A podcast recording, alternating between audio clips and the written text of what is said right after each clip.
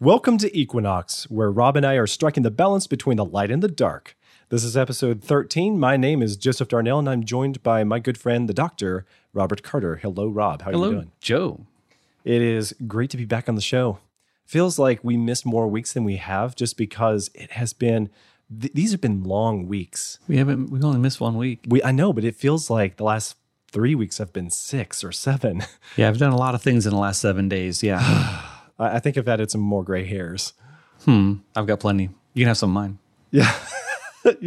Do they match? I don't I don't need a transplant. We have been uh, working a lot lately, but I think that the workload is going to die down now. So I'm going to be able to get some regular work weeks done. Cool. And I love working from home. Are you still working from home? Still working from home. Still sitting in the same wooden chair I've sat in for the last two months. Nice. Yeah. Do you work at the, the at like a the kitchen table? Do you have a d- a home office? Actually, no, I I could. I have a spare bedroom. I could use as the home office. Yeah. But I literally have a TV tray and a chair in my living room Nice. near the window. Oh, That's why I'm sitting there. I could sit in the kitchen if I wanted to, but I've also got a um, you know porch furniture out on my front porch, wicker furniture, and so if it's warm enough to sit without shivering, and not too humid that you're getting stuffy. not so humid like it's going to be in a month or so, that's just miserable. I'll sit out on the porch and enjoy the birds and the neighbor's dog and the kids running around, and I was outside today on our front porch and listening to the bird songs. And I heard one that just really sounded like a laser gun, like, and I was like, "What is Yeah. that? And I look over, it's a male cardinal up on my fence. And I, s- I say to my wife, didn't that sound like a laser gun? And she listens and then hears it again. And it's like, yeah, it sounds, it doesn't sound like a normal bird call. Impressive, very interesting stuff. have we talked about bird calls on the show yet? No, we should. Well, because I've got an app that I've been using all spring, and it is amazing and fun. Is it a Android or is it wh- what's the basis? I of it? believe you can get Yeah? it. No, you can definitely get it on your Borg phones if you like. What's that? Your Mac phone, your iPhone. Sorry, your iPhones. Yeah, yeah, you uh-huh, can- you can- whatever. Yep, it's actually recording right now. well, I'm not a bird. No, no, no. Uh, it's called BirdNet. It's by Cornell Labs. Nice. If you're on a an iPhone, I think you just search for Cornell Labs. If you're on a Android, search for BirdNet. Just B-R- BirdNet. BirdNet. And what it does is it'll record any ambient sound. And when you hear something you're, you want to target, you hit pause, and you can highlight the area Where you And hear hit- the birds call. and hit analyze. That is great. and it'll tell you, oh, human, Homo sapiens, almost certain. Are you serious? I thought it was just, oh, I am a human. Golly, the bird app knows that I'm a human. Well, or uh, cars are also human. Would it be able to identify then other beasts besides birds? Um, not sure, Maybe not that one because it's not meant for it, but yeah. Could, I've- could I've- theoretically. I've pegged about twenty different bird species. In fact, I got a red-headed woodpecker today, which is hard because they don't sit there and call and call and call. They make they go bloop bloop and stop. Really? Yeah, but I heard it, and hit record, and sure enough, he did it again. One more time, yeah. Boom. So I've got about 20 species recorded. And it's really neat because all these, you know, all my life I've grown up with these sounds, but I was never able to link it to one particular bird species. Yeah, to keep up with bird calls, you, you got to be really dedicated. Yeah, this makes it a lot easier and a lot of fun. That is neat. But anyone could enjoy that on their phone if they're out jogging. Like we have friends that do want to jog and they do jog in um, local historical battleground parks. And I, I heard bird calls out there. And I was just thinking, this is a fun place to check the bird calls out. Yeah, that would be a great place. In fact, I went jogging this morning on the uh, Silver Comet Trail and I went maybe a half a mile and there was a giant feather on the ground. So I picked it up and I ran the rest of the way with this feather in my hand. but I thought it was a red shouldered hawk. Red shouldered hawk. Yes, and I put it We on got Facebook. plenty of hawks and falcons around here. Yes, we do. And I, I put a really dumb haiku on um on Facebook, and someone said, "No, that's not a red-shouldered hawk. Hmm. That looks like a barred owl." And Love so, owls. Okay, I said, "You know, feather ID." Looked it up, barred owl. Sure enough, it's a barred owl feather. And it's beautiful. Owls are my favorite bird creatures. That that is why my podcast website is nightowl.fm.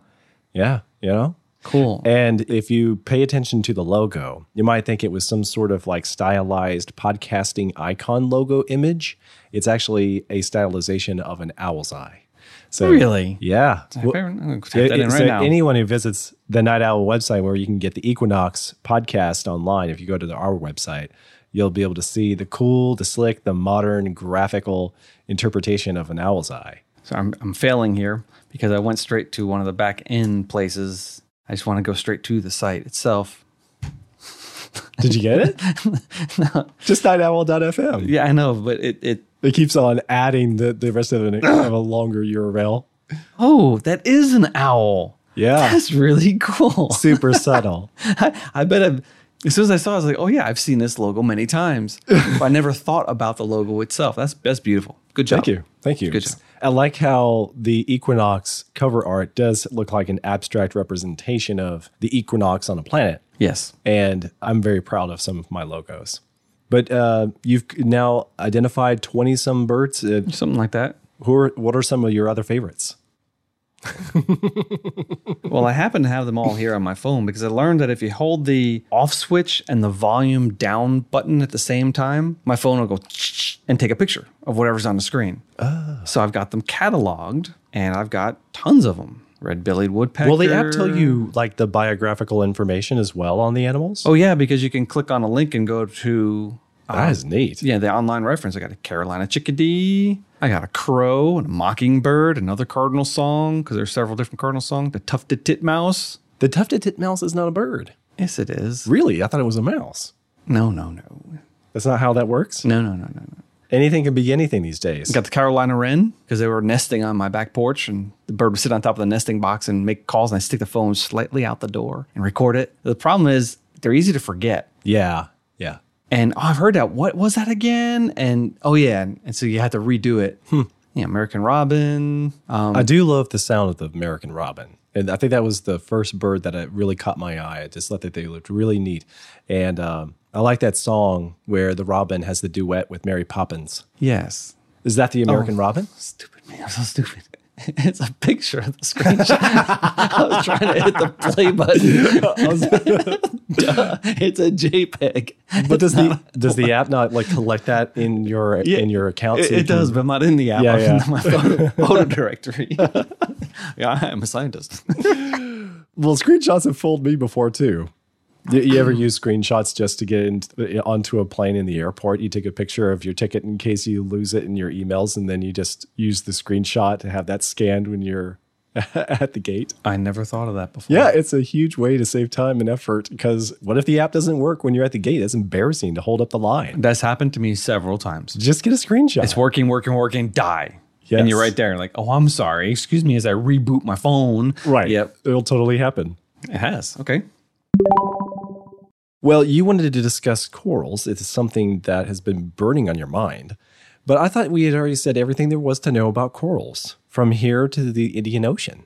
Actually, I thought we had said everything when it needs to be said about like gravity and orbits and things like that. But there's a lot more to say, and this just happens to overlap in my world of corals also. Interesting. So, this, is something new for you about corals, plus This is going to be so much more. a topic that brings up a lot. crossover episode. It's like you really had to hear episode one and Yeah. another episode about you know corals. Yeah, we're going to to build on that knowledge, but we're also going to bring in a lot of other subjects in science all together in one topic. nice.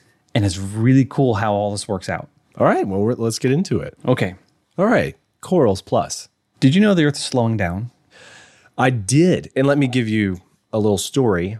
This is Joseph in early high school reading a textbook.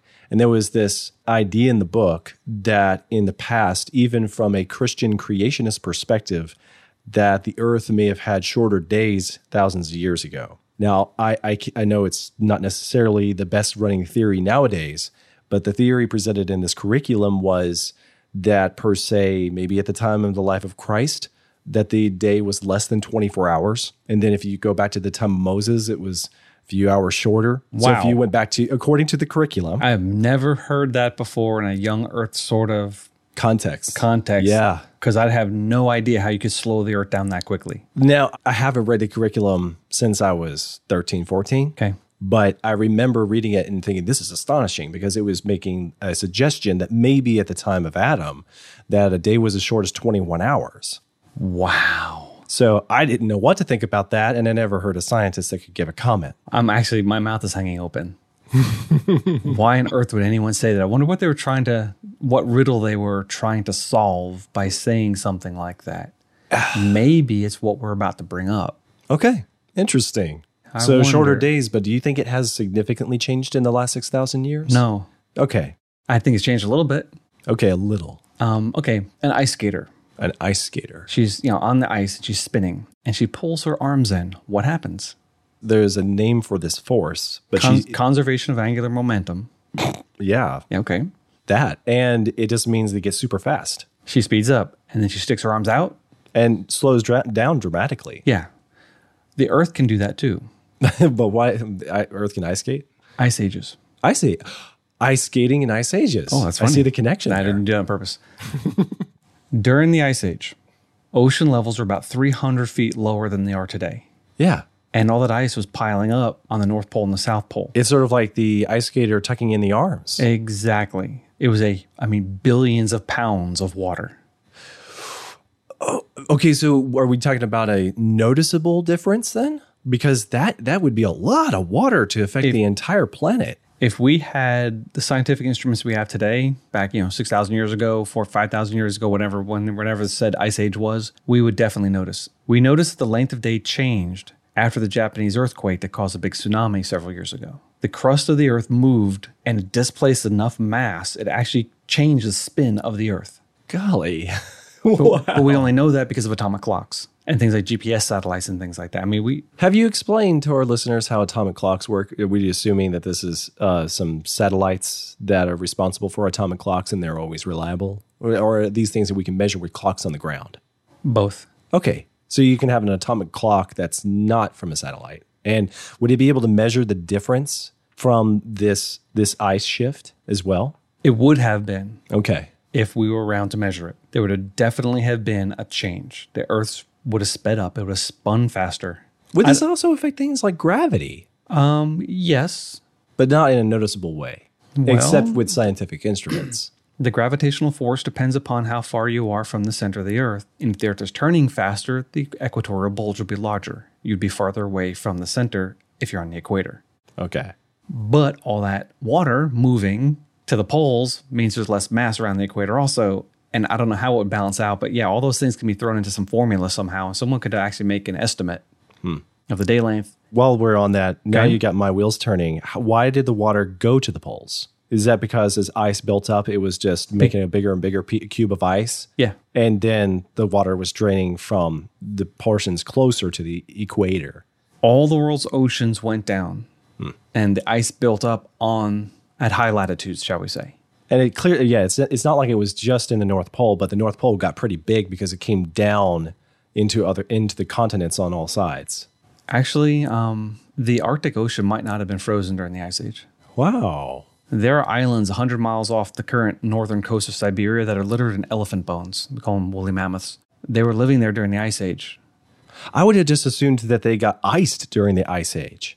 You'd assume that, but the creationist model, anyway, of the Ice Age means you need a lot of heat to evaporate the water that comes down as snow. The creationist model of the Ice Age, anyway, requires a lot of heat to evaporate the water that comes down as snow, but the snow only builds up on the interiors of continents and on mountain chains. This isn't new knowledge for creationists. No. But you're just connecting the dots to some other science. I want to bring up another thing that I think most people understand this. Yeah. famous book by Jules Verne. It's not the Bible then. No, no, no. Around the World in 80 Days. That one. Yeah. Okay, great book. Have you read it? I I have, to be Okay. honest. I I read this one. Have you seen the Disney movie? yeah. The anti Christian, pro Buddhist Disney movie? Well, yeah, but I mean I don't remember it very well. so mad. As an adult Yeah? watching this, I mean, they mock, openly mock Lord Kelvin. Lord Kelvin. Lord Kelvin, I mean, we have the Kelvin scale of temperature. The Kelvin. That Lord Kelvin, they make him look like a stooge. And then most of the way through the movie, they're in China and everyone's bowing to Buddha, including the lead actress. And she's all googly eyed and smiling as she's bowing to Buddha. So weird. Uh, it just made me mad. Now, is that consistent in the book plus the movie? Or Oh, was that- absolutely not. Yeah, No, okay. it's modern spin. Yeah. Hmm. Denigrate Christianity. Yeah. Praise Buddha. Anyway, now this is going to be a plot, a plot spoiler here. Mm-hmm. Now, of course, the book's over 100 years old. So if you haven't read it yet, too bad.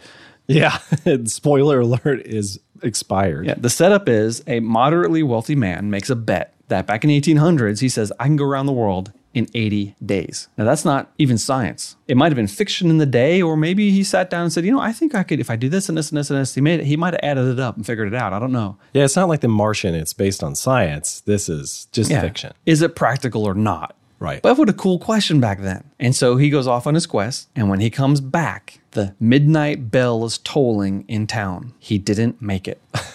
but it was a noble effort. He made it in 81 days. Well, he wakes up the next morning, goes about his day, and right at the end of the evening, he realizes he did make it. He had seen 80 sunsets, but London had only seen 79 Right. because he went east. He went through India, through China, through North America, across the Atlantic Ocean. He chased, he didn't chase the sun, he ran toward the sun, and he actually gained an extra sunset.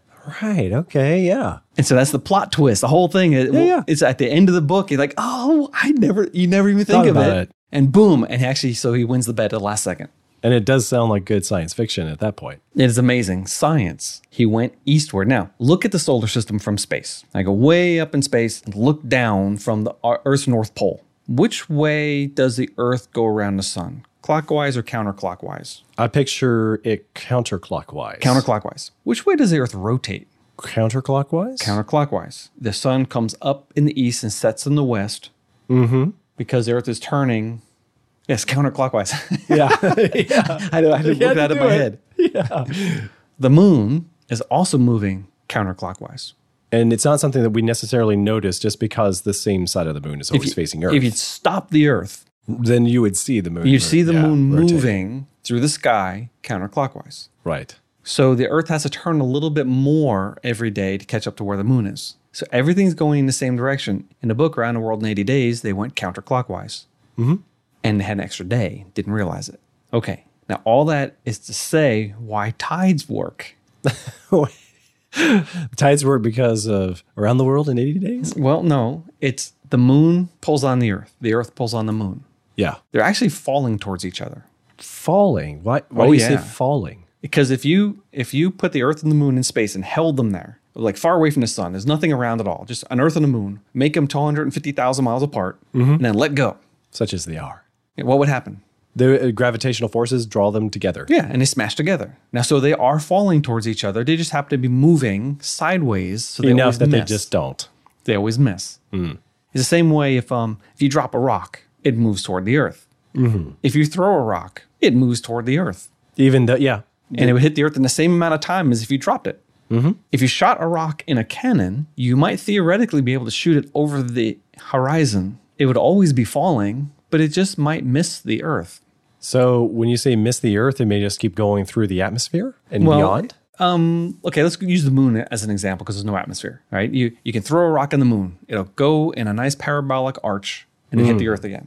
Right. Shoot it in a cannon, go in a parabolic arch, and if you do it hard enough, It misses. It just it it misses. curves around. It'll always the planet. be falling toward the moon, but it can't hit the moon because it's moving sideways too fast, right. and it becomes a circular orbit. You can literally orbit the moon one foot above the moon if you had a clear path. So go up a big above the highest boulder or the highest hill on the moon, and you could orbit and just skim the surface. Now you got me wondering: Do we have something like a satellite that orbits the moon? Oh yeah, oh yeah, the Lunar Reconnaissance Orbiter I forget about that. that has one. taken all the pictures of the Apollo landing sites. We even see their footprints. oh, that's so cool. Ah, It's unbelievable. So we already have an example of an object doing this. Oh yeah, yeah, but it's it's not on the surface; it's high up. So Yeah, they take it- good pictures, but Yeah, they never wanted to like crash into Mount Moon. no, that'd be bad. All right, so the Earth is falling toward the Moon. The Moon is falling toward the Earth, Sure, even though the Earth like doesn't ice move- skaters.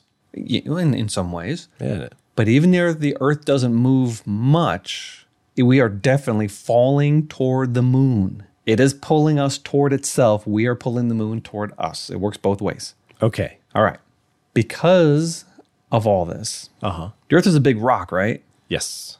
But isn't it true in gravity that things that are closer accelerate faster? There's more gravitational force when you're closer. Yes. So shouldn't the close side of the Earth fall toward the moon faster than the far side of the Earth?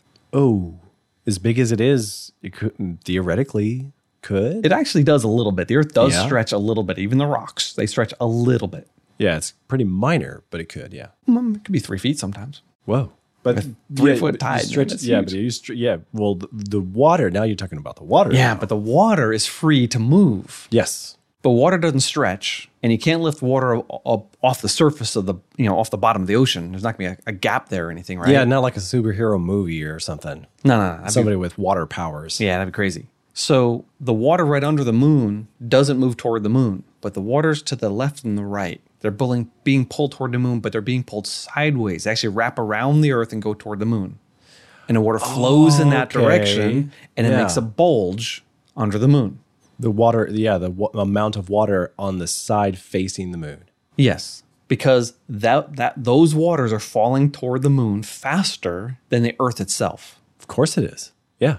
But on the far side, those waters aren't falling toward the moon that fast. So what we have is three things: water on the close side, the Earth, and water on the far side.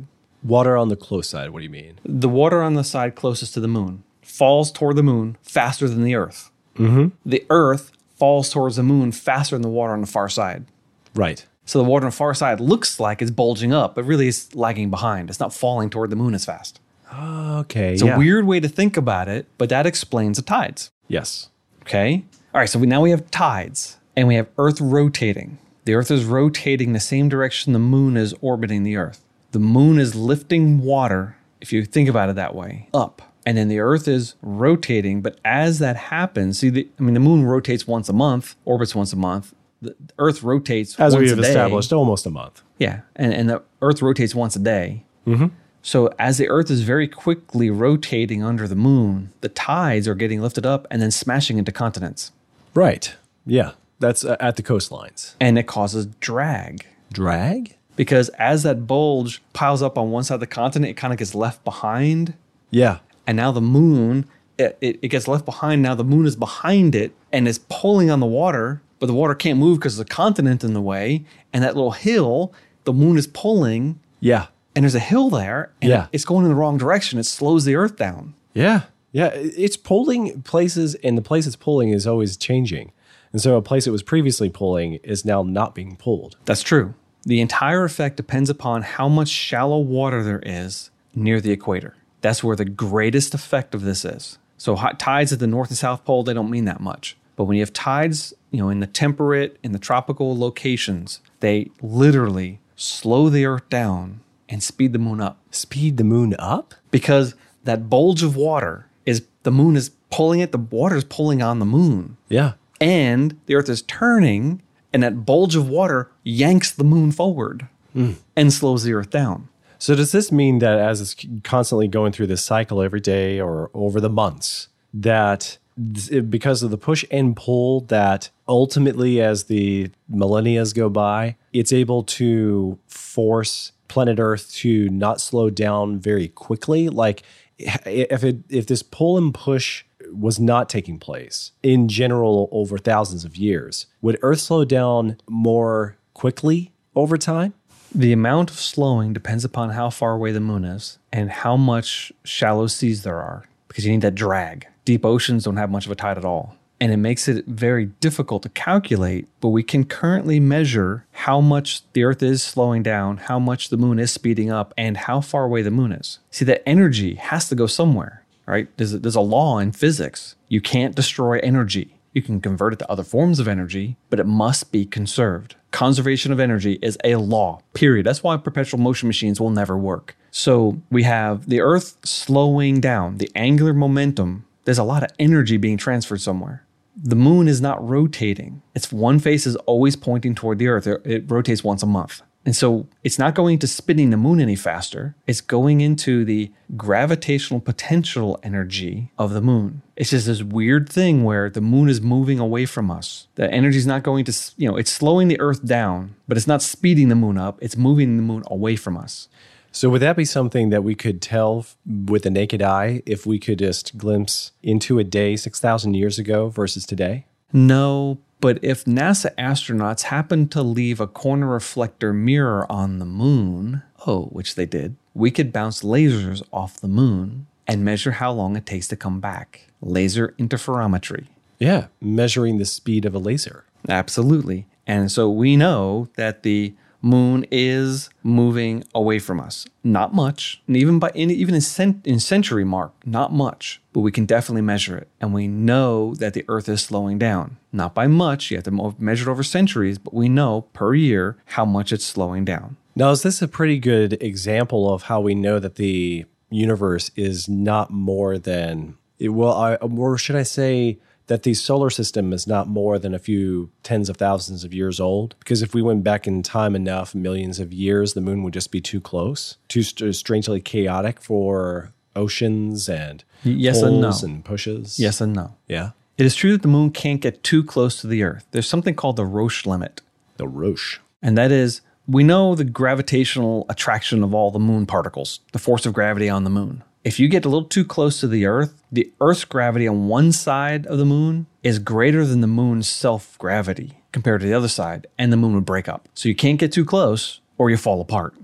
Are there any examples of planets plus their moons where we can actually see this elsewhere in space? Rings of Saturn? Yeah. Probably not. Okay. because there are a lot of things closer in than the rings. Um, I don't know. Depends on the distance, but it also depends on how fast the Earth is rotating because we have geosynchronous satellites, right? Yes. Those satellites orbit the Earth in 24 hours, which means they never move if they're on an equator. If they're at, at a higher latitude, they will actually go up and down every day because they're on an elliptical orbit and it looks like they're moving north and south, but they're always left and right in the same place in the sky. Right. East and west are always in the same place. Okay, so we have geosynchronous satellites. Mm-hmm.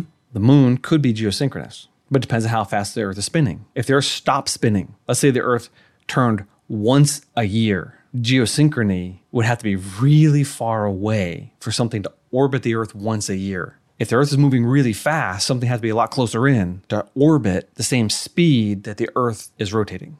I think that most people wouldn't have thought of that because they would just imagine that the Earth's own gravitational force, just by being a giant rock, w- uh, plus the moon's velocity and its gravity, is enough to just keep the moon in its orbit as it is. Yeah, we're not even taking into account the rotation of the Earth, plus the wa- the water, the bodies of water, plus the effect of mountains and continents in the way of the water. And now you're saying there's a noticeable way that the Earth's rotation in a single day affects the moon's orbit and its speed. Yeah, it's all really crazy, but There's a lot happening. we haven't even gotten the corals yet. yeah, because I was going to say, what Oh, does we're this- getting there. We're getting there. what does this got to do with going around the Earth in 80 days? And what does this got to do with ice caps in the Ice Age? We have to ease into the physics and ease into the Next art- year, you're- next year, you're going to tell me that coral grew on woolly mammoths or something. No, I'm not gonna say that. All right, so we have a very complex system. If you take the moon today and you measure how fast it's receding, you can back calculate it and conclude that the Earth moon system can't be more than a few million years old. Because any older, it would be inside the Roche limit and whole thing falls apart. So that's a giant mystery, a huge physics mystery for the millions of years idea. Now, the out clause is that it all depends upon the distribution of the continents. oh, right. So plate tectonics, Gondwana, Laurentia, all the you know the old you know supposed continental organizations that changes the amount of drag, and so now all bets are off. So you have to recalculate everything, and it- it's extremely complicated. And honestly, I don't think anyone can do it. Yeah, so you're saying it's not like human genetics where you can understand genetics well enough to put together Eve's genome, but just by understanding mutations and all the information in genes. It's a and lot with more ex- complicated than yeah. that. Yeah. Yeah, okay. Because it's not like earthquakes always happen in the same places and all the continents are drifting at the same rates in the same directions. Exactly. Or that they're all a distribution of the same amount of open exposed land Exactly. because mountains are various and valleys are various. Exactly. Very smart. Good analysis. So the creationist argument that the Earth Moon system can't be tens of millions of years old is true, except we can't know. Okay.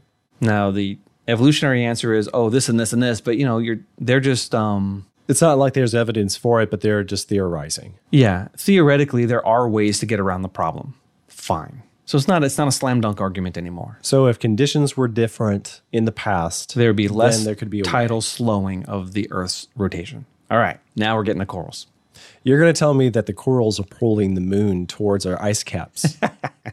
and the woolly mammoths. Uh, no, there is an old argument that since the Earth is slowing down, that means that in the past it must have been rotating faster. You say this is an old argument? Yeah, yeah, yeah. Okay. Well, it has to be true because we know the moon is slowing the Earth down. It's not much now, but if you s- stretch it out over you know hundreds of millions of years, it's going to have a big effect.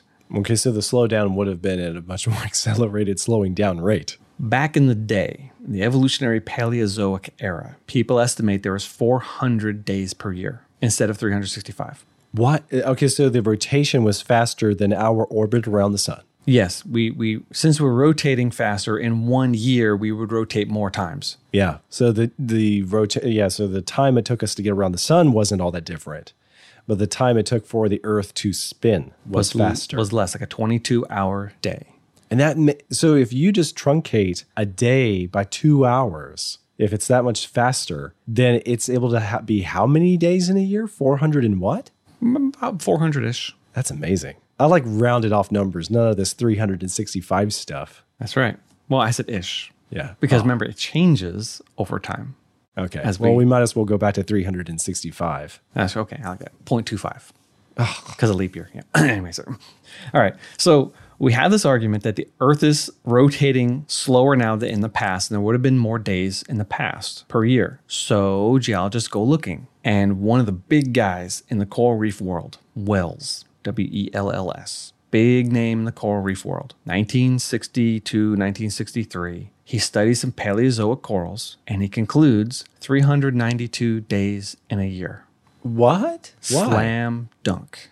O- okay. Paleozoic. Wow. Many millions of years ago, he says 392 days in a year. Yeah. Okay. So it sounds like a great argument. Uh, Biologos, they had um, a poster that they made once. Can you introduce BioLogos for our Okay. listeners? Uh, Biologos is an organization started by Dr. Francis Collins, who's director of the Human Genome Project, director of the National Institutes of Health now. Okay. and several other people. Um, and basically, they set this thing up to counter young Earth creationism in the sciences. And they've been working really hard as you know theistic evolutionists. We've written a lot on creation.com. There's gonna be a lot of show notes for this one, by the way, because I've written several articles on this exact topic.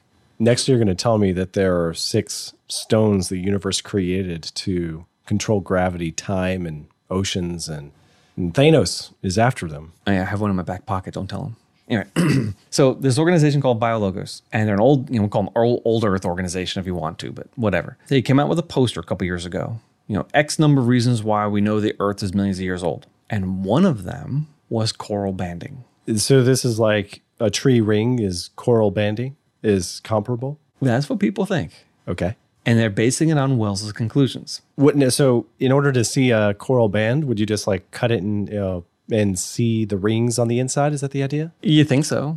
Okay. That's how it's painted in the literature, and it's how it's it's brought to us in the media. See, the thing is, though, I, I Rings. think of coral as being more akin to bushes than trees. They just got a lot of spindly branches. So For the branching corals, what about the boulder corals? boulder corals, I hadn't smooth taken that surface, into account. as smooth as a bald man's head, Okay, and then about the same size and shape too. Interestingly, no, no relation, no, of course not. not in the human genome. But by the there are way. there are there are boulder corals or branching corals.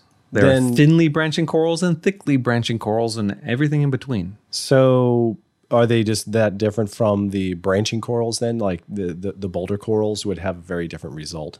For Um, for this argument, you wouldn't be able to use a branching coral. Okay. most branching corals anyway. okay, but because I for- didn't think so. That that that's where my mind was going. But as a coral grows, for like you know a big, I, I have seen single coral colonies bigger than your bedroom. And When you say colonies, One animal yeah, bigger than your house. yeah, one animal, one massive rock made by an animal. It's only a few millimeters thick, but it spreads out, it sheets out across a massive surface. And as it grows, it's putting calcium carbonate down underneath its surface. So that's the skeleton, is actually an exoskeleton, and it's only on the bottom. it's so wild. It sounds like something out of an alien sci-fi film. Oh yeah, these these would make a great if you if you zoomed up on them, made them big. This would make a great alien because they're vicious predators on a tiny little scale. anyway, we have this sheet of tissue that's making a rock, and year after year after year, it grows bigger and bigger and bigger and bigger and bigger, and is leaving stuff behind. And the stuff it's leaving behind is a skeleton which might record a record of growth rate. Now here's where it gets tricky. You can take a, a drill and core a coral colony. I've done this. You take a hole saw on an air drill with a scuba tank under your arm and and you drill underwater and you can take a core out of a colony. It's really cool. If you slice that thin and put it under an x ray, you can see dense bands and non dense bands. You can actually do a CAT scan of it or a CT scan, and you can get density bands, but it's not tree rings because it's vertical, right? Trees are horizontal rings. This is a vertical coral as it's growing up, sometimes growing faster, sometimes growing slower. Okay, I'm with you so far. Okay, or see, here's the question. We don't necessarily know what the density bands are. It's the skeleton in that area is thicker than in other areas. Is that because it didn't have as much food? Was the water too cold? If it was Or- up to me, I would have assumed it was variables like that. Like there was a good year for food or a good year for growth, and another year's bad. but some of the corals are clearly annual. Some of them put density bands down, denser bands down in the winter. Some of them put denser bands down in the summer. But they're clearly annual because you can take a coral colony, put a plastic bag around it, and put a stain, a specific purplish stain in there, and let it, you know, fill up the water around the coral for a while. It'll soak into the skeleton. And it'll affect all of it down. It will. It'll. It'll. Well, or should I just the say- surface of the skeleton. Okay. Then you come back several years later and take a core, and under fluorescent light, you can see the band plus everything that's grown since. Wow. It's really cool. Yeah. But that's not what we're talking about about these Paleozoic corals. It's nothing to do with it at all. okay. The crazy thing is that there's two. You big- really buried the lead. I'm waiting for this. well, we have, there's actually several more bandings we have to talk about too. Okay. If there's a coral that's any growing, any coral reef growing near a river mouth, even maybe 100 miles away from the river mouth, but if the water from the river is mixing with the seawater and flowing out to the coral reef, there's a lot of tannins, broken down leaves, brown like tea. Yeah. It's like tea, exactly. Yeah. Yeah. Sure. The tannins in the water will soak into the coral skeleton. Coral likes tea. And sometimes under a black light, you can see fluorescent bands, reddish fluorescent bands from like the rainy season and the dry season, or a particular big storm that had, you know, maybe a hurricane or something, washed a lot of brown water out into the reef. It'll stain the coral skeleton. Totally different type of banding. Has nothing to do with the growth rates. Okay. So th- does that mean it kind of confuses the data? No, because it looks different. Okay. But when I hear reporters talking about these things, they jumble it all together. They're calling bands bands. They're all just bands. Yeah, they're all just bands. And then there's two basic ways to grow for a coral. Some of them literally are sitting on top of their skeleton. So they'll be, they'll be if there's like a polyp, there's a cup. Think of like a Dixie cup stuck into a rock. But then there's there's pieces of coral tissue connecting all the Dixie cups. So it's only on the surface. And when it wants to grow higher, the bottom of the corals lifts up. It'll put down a new floor. And then a little while later, lift up again and put down a new floor. A little while later, lift up again and put down a new floor. Well, the spacing between those floors probably affects the density of the skeleton. So, how fast is it reflooring? But there's other corals where they permeate the skeleton. Maybe the first centimeter or so, there's rock there, but the little coral gooey stuff is actually in channels and holes in the rock. Okay. And so when it grows, it just kind of oozes upwards and lays more floor down. It's a totally different growth style, Ah. I- In the same type of coral or in another different type? species, Okay. different different families, different branches of the coral family tree. Yeah. As different as like say a robin to your hawk or an yeah, eagle. exactly, exactly. All right, so we have diversity of growth form in corals. We also have diversity in lifestyles. There are some corals that live only on the wave-swept, shallow fore reef. Those are the ones that scuba divers like to go see. There are other corals that live in brackish, muddy water in seagrass beds. I had a, uh, a roommate in college. He's from Germany in, in grad school, and he came back from a field trip to the Florida Keys, and he's hopping up and down. And he's saying, "I can finally explain the coral reefs of Germany." I said, "What are you talking about?" He goes, "In my area, every year farmers would dredge up or uh, plow up coral heads in their fields." And he goes, "I've seen them now in the wild because between." Key Largo, Florida, one of the northern Florida Keys, and a mangrove island offshore was a flat mud bank with lots of seagrass, only maybe a foot or two deep. And he said, all through that seagrass bed are Parietes finger coral. Parietes. Parietes finger- is a genus, and it's just, they Yeah. look literally like fingers. Okay. He says they're everywhere, and it's exactly the same thing the farmers are dredging up in, in Germany. Off the coast, well away from the No, coast? inland, in the middle of the continent. Yeah. So Okay. what this was, it was an embayment, probably from the Mediterranean, early post-flood, and corals grew, and then the water went down because of the ice age and never came back up all the way again, and all these corals are now marooned and buried in dirt Yeah. on land. Wow. All right, this is corals. You're going to can say there's live- corals on the moon. Oh, that'd be awesome. Big, oh, good sci-fi. Big ah, scary corals eating the s- astronauts. No, uh, all right, so I actually I just watched with my sister last week Avatar for the second time. Mm-hmm. Obviously, there are Christmas tree worms. Like his first night, he touches this curly thing that pops down into the ground. Yeah. that is a Christmas tree worm. I've seen thousands of them. Every time I see them on the reef, I got to go up and make them pop down. And there's other things in there. Obviously, this guy pulled from the coral world. Wow. So cool stuff. Yeah. Yeah. Yeah. All right, so now we're talking about backwater muddy areas. The corals that live there tend to have different life cycles. They tend to be quick reproducers. They tend not to do the massive broadcast spawning that the, the the corals on the reef do. They will not release eggs and sperm into the water, you know, billions and billions of them at the same time. They have internal fertilization, and which means there's male and female colonies, interestingly Wow. and the little babies will grow inside the parent and then during the full moon swim out the mouth and swim away and land and boom you got a brand new coral so you don't have to go through the fertilization and all the cleavage cycles and gastrulation and blastulation and all those complicated things in embryogenesis it happens inside the coral So when the offspring is leaving, is that a relatively quick process for it to swim away? You said with full moon. There's the full moon again that we talked about last episode. yeah I- Is that a relatively quick swim for a? they can coral literally offspring? land right next to the parent Okay, so it's, it's not like it's like really on a journey like baby spiders far away from its its mother. the other corals, the broadcast spawners, those those larvae will float for months, at least weeks, Wow. before they can land anywhere. So they do not land on the same reef. Wow. But these other corals, they're ready to go as soon as they pop out. You can look under a microscope and you can see them swimming around inside the parent coral. Wow. Beautiful. That is amazing. You remember the cartoon The Shmoo? no, the shmoo. Old, I'm dating myself here. It actually predates me too, but it's a ghosty thing, sort of like Casper, but it was the Shmoo. I knew about Casper. okay, take away the arms and the eyeballs of Casper, and that's what a baby coral looks like. Okay. It's like a fat bowling pin. yeah. And they have a top and a bottom, and they swim because they have cilia, and they, they land and they root and they grow into a coral.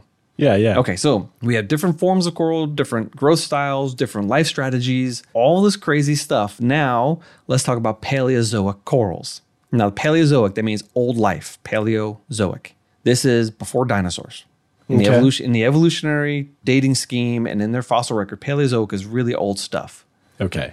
There are some corals that they call them horn corals. They're about as big as your thumb. Tabulate corals, maybe as big as your laptop, maybe if you're lucky. That's why they're called tabula corals. Reminds me of like a smart tablet. Oh, interesting. Well, what happens? They they grow in in layers. Looks like tables stacked on top of each other. Oh. They're really really cool looking. The biggest one I've ever seen is in a photograph in one of these papers. I'll be referenced on in the show notes, and is at a museum in Germany. It's maybe three feet across, Three feet across. maybe. Wow. Easy to grow in the 1600 years between creation and the flood. Easy to grow. So big mystery.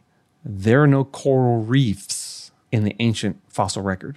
Uh, okay. So There you're are saying. that, corals. yeah. but there are no reefs. There's no Great Barrier Reef in Yeah. the Paleozoic. There's no Great Barrier Reef in the Mesozoic. There are things that geologists call reefs. They might have sponges in them or something like that. It's just a pile of calcium carbonate. And very often it's calcium carbonate mud, which is not a coral reef. Coral reef is rock. so the theory goes that there would have been corals in the Paleozoic, but where are they? They're There just are, missing. There are coral like organisms in the Paleozoic, Okay. but they're not the same thing as the modern corals. So in the, the the theoretical in the, in the evolutionary theory, then the modern corals are the descendants, the evolved version of whatever their ancestors were in the Paleozoic. Nobody knows because there's a giant gap in the fossil record between the end of the Paleozoic and the early Mesozoic. With Mesozoic, we have the Triassic, the Jurassic, and the Cretaceous. And then the end of the Cretaceous is supposedly the, the big meteor that kills off the dinosaurs. But there's some Triassic corals that look like modern corals, but they're supposedly millions of years after the other corals disappear. So there's no direct link in the geology, but also Coral skeletons are made of calcium carbonate, same thing cement is made of, same thing chalk is made of. Calcium carbonate has different crystalline forms. Modern corals are made of something called aragonite, just fancy word. When you take aragonite and expose it to fresh water, it dissolves. So it's like chalk that dissolves. Yeah. And it'll recrystallize in a form we call calcite. Calcite's almost clear. It's more translucent. Aragonite's white. Different crystalline forms of calcium carbonate. Aragonite Okay. and calcite. Okay. Modern reef corals have aragonite skeletons. These ancient Paleozoic corals had calcite skeletons. So there's different biochemistry. So they're an extinct type of coral, but y uh, we've got them. We can see them. We know what they look like. Yeah. And we know it's calcite skeleton because if you take But, aragonite but they're extinct as and they're a extinct. creature. Wow. Yeah. They're extinct. They have a different biochemistry. They also have a different growth form. Modern corals are they're called hexacorals. A coral, even though it looks like it's round, the polyp does a left and a right. Okay. and the, the little larvae that swims has a top and a bottom. They're not radially symmetric. Like you look at a jellyfish, right? A jellyfish looks like it's a circle. yeah. It's not radially symmetric. There's a left and a right to it. Really. Yeah.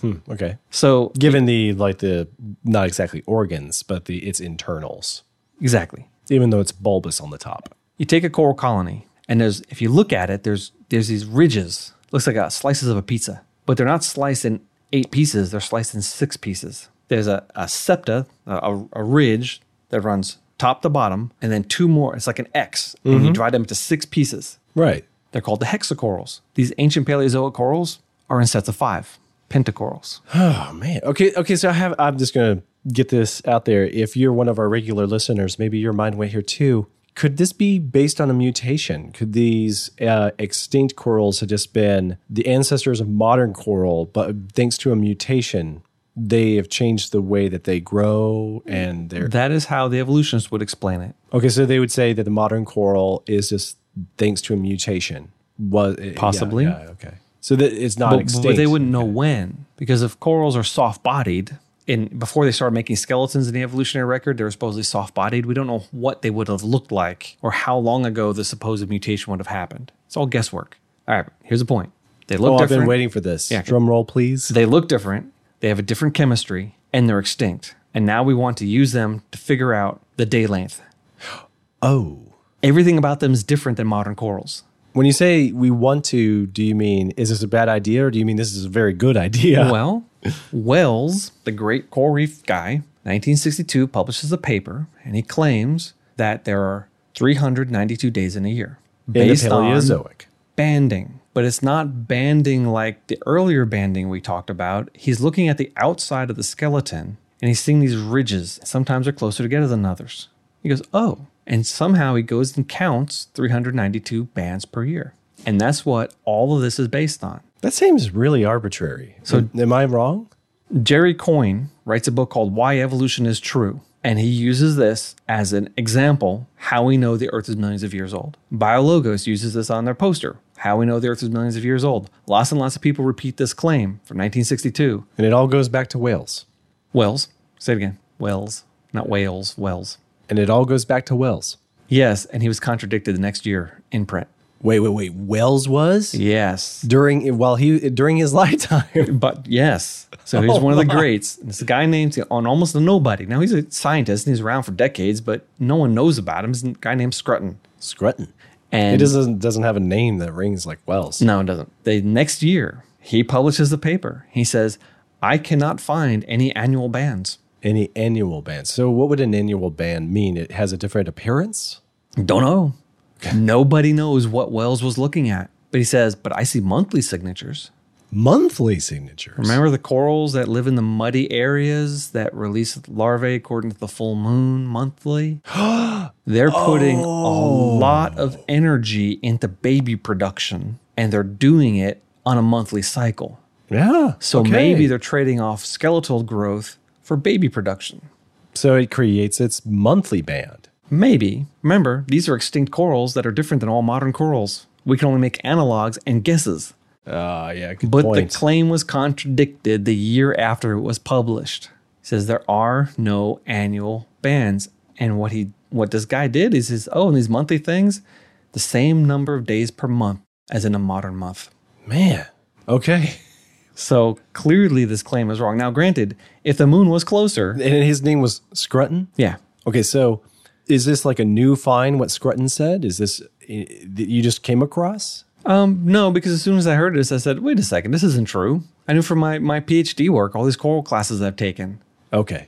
and coral geology and coral physiology and and yeah, I mean PhD level things. I said, wait a second, I knew who Wells is, and I looked it up, and it didn't take me too long to find this other guy, and boom, answered. Wells was making something up, and he was wrong. And so this claim is being bandied about by certain scientific organizations, and it was disproven 50 years ago. Ouch. Yeah. So, how many days in a year in the past? I have no idea. It all depends upon how old the Earth is, how old the moon is, how long it's been receding, what the recession rate is through a bunch of unknown parameters. And the biggest example that they have is an extinct, strange little muddy water animal that's different than any animal alive today. So, this actually, I just submitted an article to creation.com on this exact topic, but it's my third one. First one went into journal creation, and then someone wrote a question. and I, I tried to fix it and answer it a little better. And then someone else just sent me one of my good friends said, My friend is reading this. He's in he's in graduate school now in geology. And he's saying this stuff and I don't know how to answer it. And this is Jerry Coyne's book. And it looks like my friend has just said, Okay, I give up. Evolution is true. But the argument, this part now, there's a lot of other arguments out there, fine, but this particular argument doesn't actually work. Yeah. But in order to get, look what we had to do. We had to talk about physics, and gravity, and geology, physiology, chemistry in order to answer the question. Yeah. Wow. My friends, this is why science is important. Yeah. This, Th- is, this is why thoroughness is important. This is why thoroughness is important and why science is so fun too. I mean, this is like like a gigantic, you know, Sherlock Holmes mystery. Mm-hmm. But in order to get there, you got to dig. You'd have to know a thing or two about the moon before you figure this out about corals. That's right. That's awesome. Wow. My favorite physics thing is what causes tides. It took me forever, I mean, literally years to figure out how to explain it. Every example I've ever heard before, they're wrong. Or if they do say it right, it's so complicated. Talking about centripetal and centrifugal forces and this and that. Ah, no, it's just the Earth is falling toward the moon. The close side falls faster than the far side. But the Earth can't fall at different speeds because it's a rock, but the water can. So water on the close side to the moon is falling faster than the Earth, and the Earth is falling faster than the water on the far side. And you get a bulge on both sides. That's it. Wow. That's that's that's how you explain tides. This is huge. Well, w- we are running out of time. Ah, too bad. Are you Okay. ready, are you ready to wrap up? May, I, um, I I feel like I feel Well, I like s- you just laid the groundwork for so much more. I've said everything I wanted to say on this topic, Okay. but each one of the points can just be explored deeper and more fully. So Yeah, could be. Well, thanks so much for joining us on this quest. Rob, that was an amazing one. If you want to dig deeper into these topics, you can find all the links to stuff that Rob was discussing on the show notes uh, on the website or hop over to nightowl.fm slash equinox slash 13. That's where you're going to find the show notes. And but if you're already in your podcast app, you'll find them right there. Those show notes are always along with the episode. And you should also check out Rob's science videos at biblicalgenetics.com or his Facebook page or his YouTube channel, where you can see the videos and join the discussions in the comments. And if you want to catch up with me, I'm at JCS Darnell on Twitter. Until next time, goodbye, Rob. goodbye, Joe. And thanks everyone for listening to Equinox.